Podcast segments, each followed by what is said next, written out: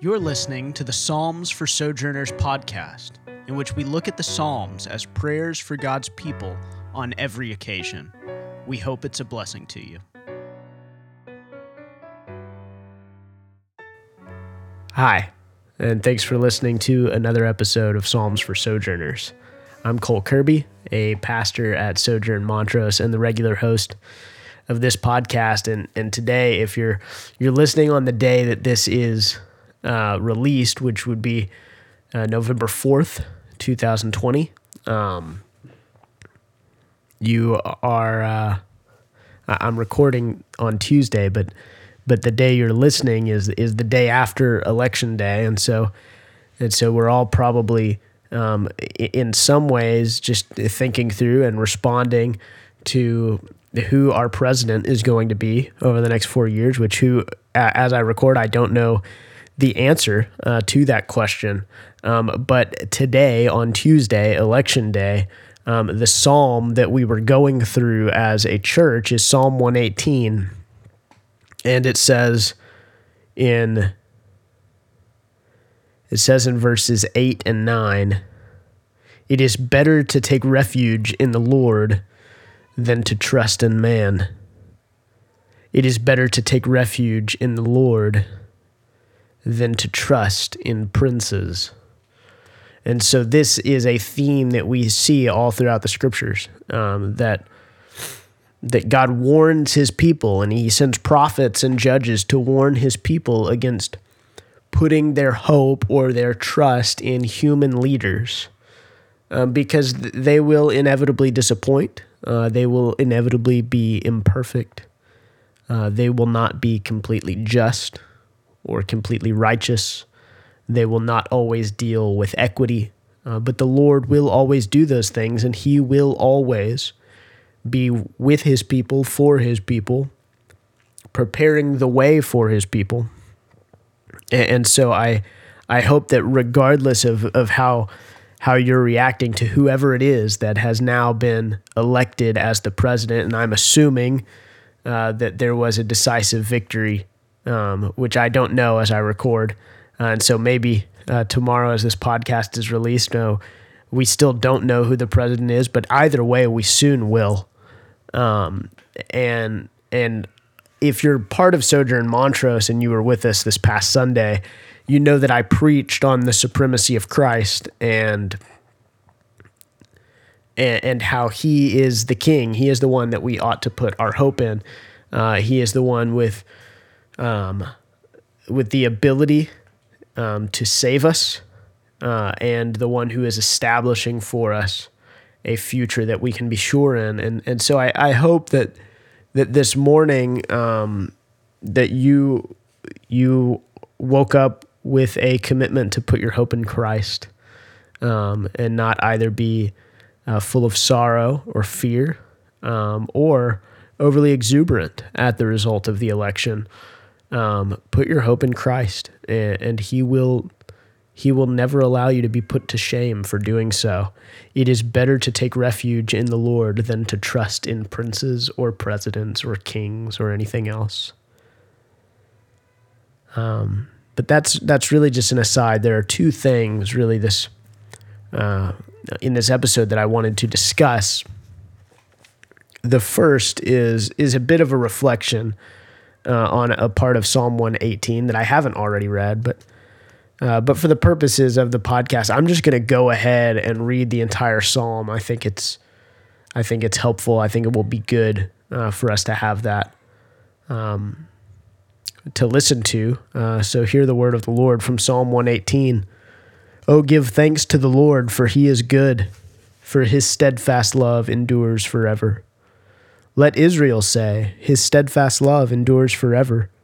Let the house of Aaron say, His steadfast love endures forever. Let those who fear the Lord say, His steadfast love endures forever. Out of my distress I called on the Lord, and the Lord answered me and set me free. The Lord is on my side, I will not fear. What can man do to me? The Lord is on my side as my helper. I shall look in triumph on those who hate me. It is better to take, take refuge in the Lord than, the, than to trust in man. It is better to take refuge in the Lord than to trust in princes. All nations surrounded me. In the name of the Lord, I cut them off. They surrounded me, surrounded me on every side. In the name of the Lord, I cut them off. They surrounded me like bees. They went out like a fire among thorns. In the name of the Lord, I cut them off. I was pushed hard so that I was falling, but the Lord helped me. The Lord is my strength and my song. He has become my salvation. Glad songs of salvation are in the tents of the righteous. The right hand of the Lord does valiantly. The right hand of the Lord exalts. The right hand of the Lord does valiantly. I shall not die, but I shall live and recount the deeds of the Lord. The Lord has disciplined me severely, but he has not given me over to death. Open to me the gates of the righteous, that I may enter through them and give thanks to the Lord. This is the gate of the Lord. The righteous shall enter through it. I thank you that you have answered me and have become my salvation. The stone that the builders rejected has become the cornerstone. This is the Lord's doing. It is marvelous in our eyes. This is the day that the Lord has made. Let us rejoice and be glad in it. Save us, we pray, O Lord. O Lord, we pray, give us success. Blessed is he who comes in the name of the Lord. We bless you from the house of the Lord. The Lord is God, and he has made his light to shine upon us.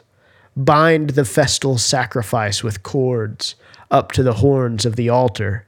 You are my God, and I will give thanks to you. You are my God, I will extol you. O give thanks to the Lord, for he is good. His steadfast love endures forever. This is the word of the Lord.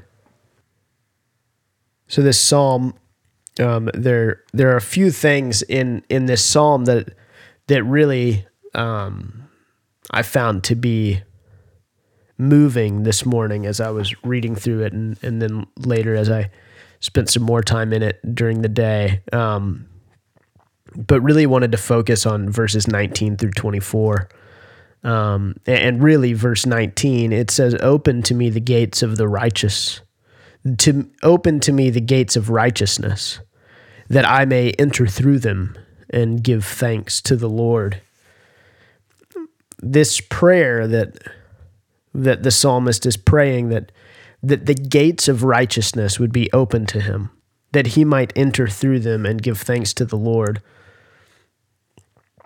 It it struck me as as really just a beautiful plea for for holiness, um, but but for more than holiness, he's not just asking for the ability to walk in righteousness, but to enter through these gates of righteousness into into something different.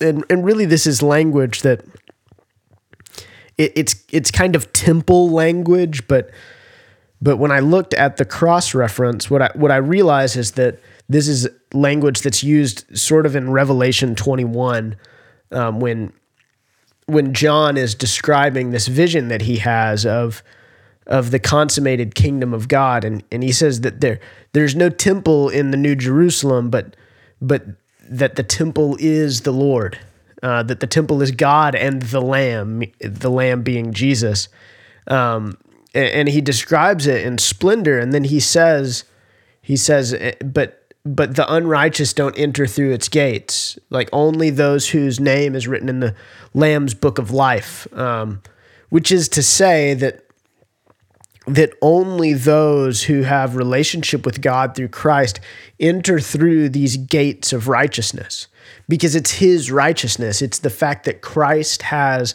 lived righteously on our behalf and has has invited us to partake in the righteousness of God through union with Him, through faith, that we can experience righteousness. And, and it really in Revelation 21, it's describing this place where God and man dwell together, a place in which righteousness is now possible for humans to walk in. And not only possible, but is the reality that, that those who have entered through the gates are walking in righteousness and and if you're like me um, you are someone who who often uh, feels your lack of righteousness um, recognizes the the depths of your sin um, or or even or not even just the explicit nature of your sin, but just recognizes that you're not as holy or as righteous as you'd like to be. And and this prayer that we would enter through the gates of righteousness is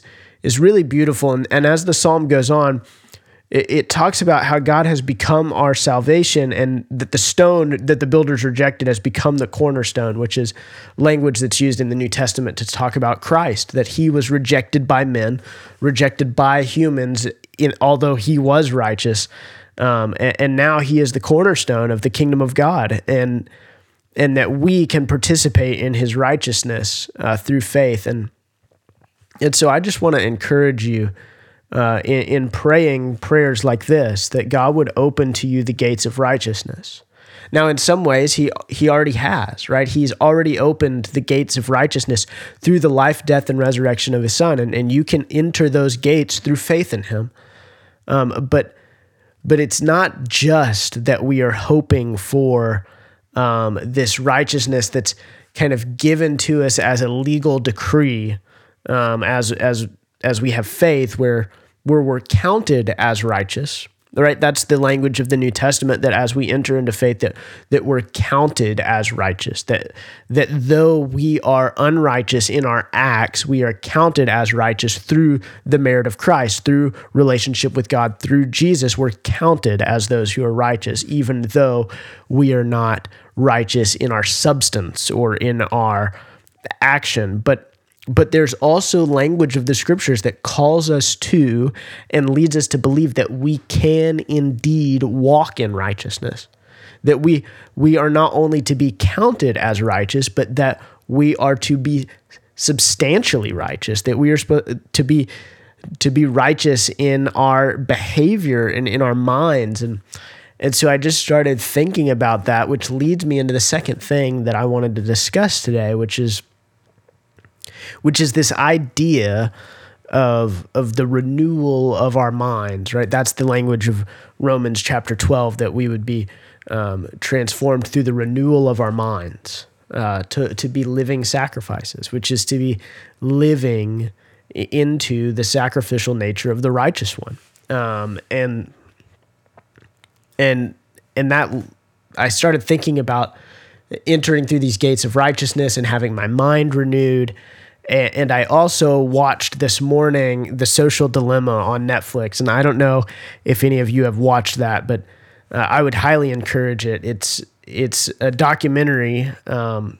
which looks at the uh, the present and potential dangers uh, that that our technology, especially social media, um, poses to us individually and societally and one of the things that that they talk about, and it's something that I've looked into and and heard other scholars talk about over the last few years, is is that that in all of the technology that we engage, uh, really the the key goal of Facebook or any other social media, um, even television and radio, is is to gain our attention, so that our attention can be sold to to companies who are are are purchasing advertising, right? Our our attention is what is for sale. Uh, we are the product, um, and and we are being sold to companies um, so that we might consume their products. Um, but but what has happened is that most of us, and I know this is true for me, have lost attentiveness, like lost the ability to focus on things for a long time. And, and what that really affects for as a Christian is my ability um, to spend extended periods of time reading scripture, spending time in prayer, and even just meditating and thinking upon the things of God, right? And and one of the ways that we're told in the scriptures that our minds will be renewed is that that we ought to um, consider and think upon heavenly things. But but when my attention is being um, pulled at from so many different directions that are not heavenly, um, then it, it becomes increasingly difficult to focus on on that which is good. And, and I find even when I'm spending time in the morning or sometimes in the afternoon, really trying to spend time in the word or in prayer, I, I find it really hard to stay focused. Um, I find that that rather than spending a solid 20 to 30, maybe an hour, um, really in the word and in prayer, I, I maybe spend that same amount of time sitting in my chair. Uh, but a lot of it is is being grabbed to other things. Check an email here, respond to a text there. Um, you know, remember to set this thing on my calendar that I'm thinking of, and and quickly an hour that could be used for devotional is, is turned into maybe 15 minutes of devotional and 45 minutes of, of other things, even just my mind wandering. And, and it didn't used to be that way for me. In the days that I didn't have a smartphone in college and, and, and, you know, and my life um, was less busy, um, although I think busyness is less the culprit than technology it was easier for me to focus on things. And so, so one thing that lately I've been doing that I found helpful is, is I was thinking about the Psalms and, and really what the Psalms are is they're written prayers. They're prayers turned into art in poetry and in song. And, and to create art and to write down prayers, even if it is not in an artistic and poetic way, it requires attentiveness, right? It, it it requires focus and and so I've started going back to something that I used to do all the all the time as a teenager, and that's that's writing down prayers, um, because because I find it easier to to stay attentive to the discipline of prayer when I'm writing it down with pen and paper and my phone somewhere else. And, and so I'll spend time writing prayers. And what I've found is that my attention for prayer grows when I'm doing that. And reading the Psalms helps me to do that because the Psalms inform how written prayer can look. And so I'll even try to incorporate um, phrases or themes or concepts from the Psalms into my written prayer because the Psalms teach me how to pray. I, I shouldn't arrogantly assume I just know how to pray in a way that pleases God. And, and so I'll write things like, like, oh Lord, your steadfast love endures forever. And I'll write that along with prayers in which I'm praying for my family or, or repenting of sin or, or whatever else it might be that I'm praying for, but I'm trying to incorporate not only the discipline of the Psalms, which is writing down prayers, uh, but the language of the Psalms. Be, and, and in that, I'm battling against my inability to be attentive to things that are important. I'm battling against the distraction of, of, of the modern world, um, which which I, am not a curmudgeon that thinks all the modern world is bad. I, I, but I do think that we ought to take seriously some of the ways in which the technology that we we use and, and the social media platforms that we uh, spend our time on uh, change the way that our brains work and really change the ways in which we interact with God and His Word and in prayer. And so, so with that, entering, oh, open to me the gates of righteousness what I've been thinking about is is a phrase that has stuck with me for a few years. I, I was listening to a lecture um, a few years ago. I, I, drove with another pastor to to Austin to to go hear a a scholar lecture at the University of Texas, um, and a scholar named Matthew B. Crawford, and he was talking about attentiveness in this age of distraction. And and one of the things that he said that and I don't remember exactly the concept context that he said it in, but he said attention is the stuff of prayers, right? It's what prayer is made of is attentiveness.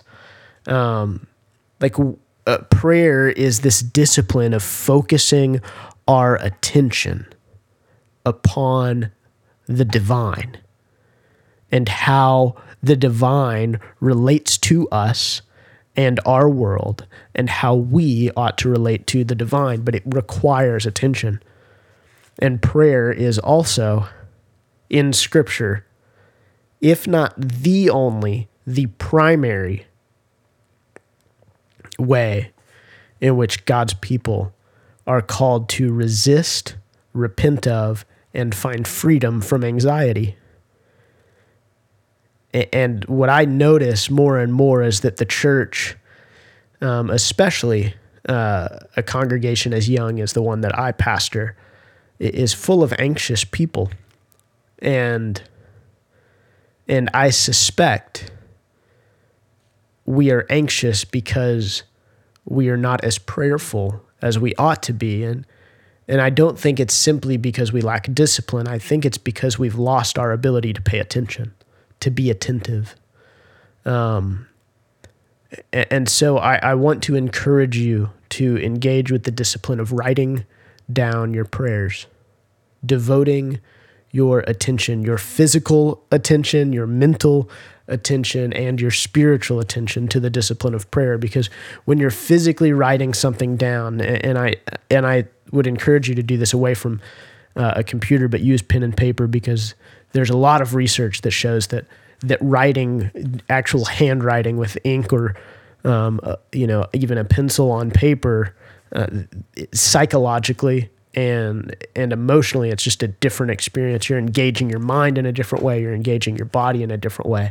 And so what if we oriented our minds and our bodies toward god in prayer by writing down our prayers and not doing so in order to impress ourselves or to collect a journal full of prayers that we'll be pleased to go back with? But but simply because if the psalms teach us how to pray one of the ways in which they teach us how to pray is to write them down and to use the language of the Psalms as we do so. Maybe even start by just writing down the Psalm for the day. Um, as as you finish going through the Psalms, maybe just copying it down in your notebook or journal, um, and and let us be a people who recover attentiveness and by way of recovering attentiveness, recover an ability to be truly disciplined in prayer. And I think when we're truly disciplined in prayer, we'll grow in our ability to be truly disciplined in reading God's word. And when we grow in those things, what we will find is that we will desire more and find it more easy to access the faith through which the gates of righteousness are open to us. And so uh, those are my thoughts uh, for this week. It's a very different podcast than usual. I hope that you found it helpful. Um, and and I'll I'll point out again that a, a, couple weeks ago I asked for for feedback or for um, any sort of uh, desires for future topics or psalms to cover and I haven't really gotten much yet. And so if you're listening today and, and you have thoughts or feedback or anything you'd like me to address in the future, um, please email me at cole at sojournmontrose.org. Uh, thanks for listening, and I hope you have a good week and that you begin to recover attentiveness in your prayer life. Um, and if you have any other ways in which you engage with the discipline of prayer um, that you have found helpful in fighting against distraction, um, please email me that as well. And I'd love to share that uh, with listeners. Um, anything that's been helpful to you. All right, be well.